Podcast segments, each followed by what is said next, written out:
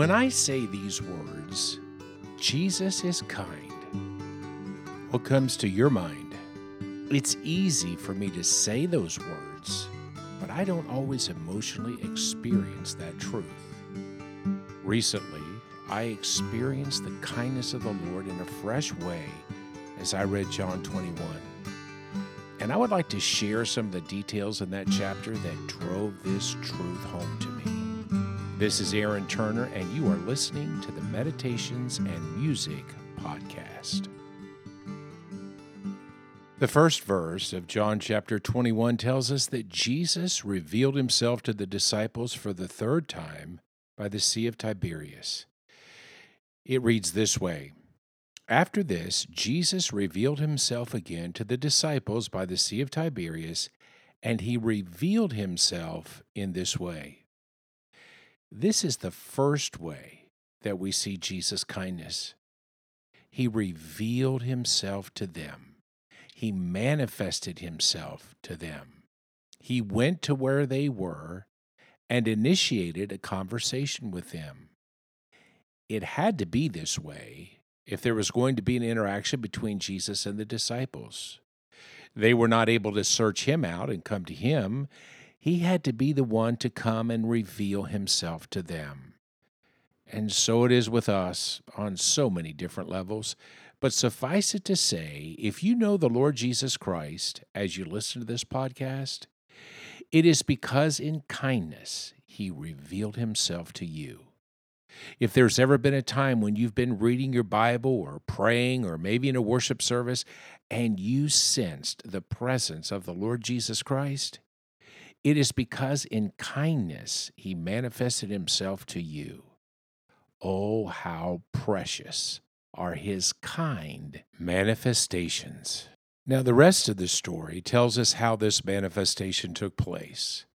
Peter announced that he was going fishing, and the other disciples said, Well, we're going to go with you. This had been their business.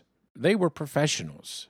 It seems as though after Jesus' resurrection, he would, at least as far as their experience was concerned, reveal himself to them randomly.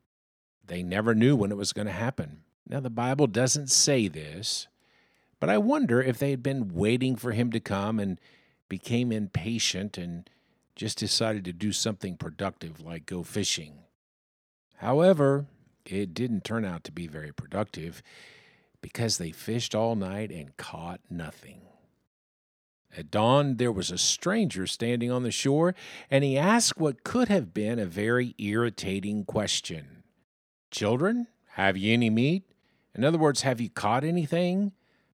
Of course, their answer was no, and then he told them to cast their net on the right side of the ship, which they did. And they caught so many fish, they couldn't even draw them in by themselves, but they had to solicit the help of boats that were nearby. This is the second way that we see Jesus demonstrate his kindness. He cared about them and desired to bless their work and cause them to be productive. This is especially encouraging to me the Lord Jesus Christ cares about my work and He blesses my business. He helps me to be productive. We know that He cares about the business of the church and He blesses the work of missionaries and pastors. But He also blesses the work of His children who are web designers and carpenters and factory workers and painters and artists and every other kind of legitimate vocation that you can think of.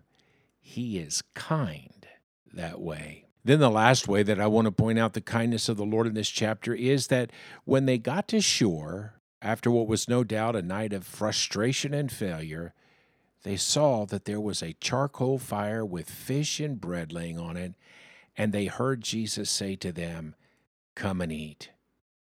He had prepared breakfast for them. Think about that the King of Kings, the Lord of Lords, the Creator of the universe, in kindness prepared breakfast for some hungry, weary fishermen. The food was ready, and no doubt they were ready to eat. But Jesus not only prepared it, but think about this He also served it to them. Verses 12 and 13 says this Jesus said to them, Come and have breakfast. Now, none of the disciples dare ask him, Who are you? They knew it was the Lord. And Jesus came and took the bread and gave it to them, and so with the fish. Jesus, in his kindness, supplies our food, our clothes, our shelter, our emotional healing, our physical healing, and on and on goes the list of things that He provides as an expression of His loving kindness for us. As I was meditating on this thought, the Lord brought to my mind these words from Psalm 145. Psalm 145, verse 13 says, The Lord is faithful in all his words and kind in all his works. The Lord upholds all who are falling and raises up all who are bowed down. The eyes of all look to you, and you give them their food in due season. You open your hand, and you satisfy the desire of every living thing. Yes, Jesus is kind. How has the Lord shown his kindness to you of late? I encourage you to take some time right now and thank Him for His kindness to you. Well, thank you for listening. And as always, if you'd like a transcript of today's podcast, please reach out to us through our website, meditationsandmusic.com. Until next time, this is Aaron Turner wishing you the enjoyment of God's kindness in your life this day.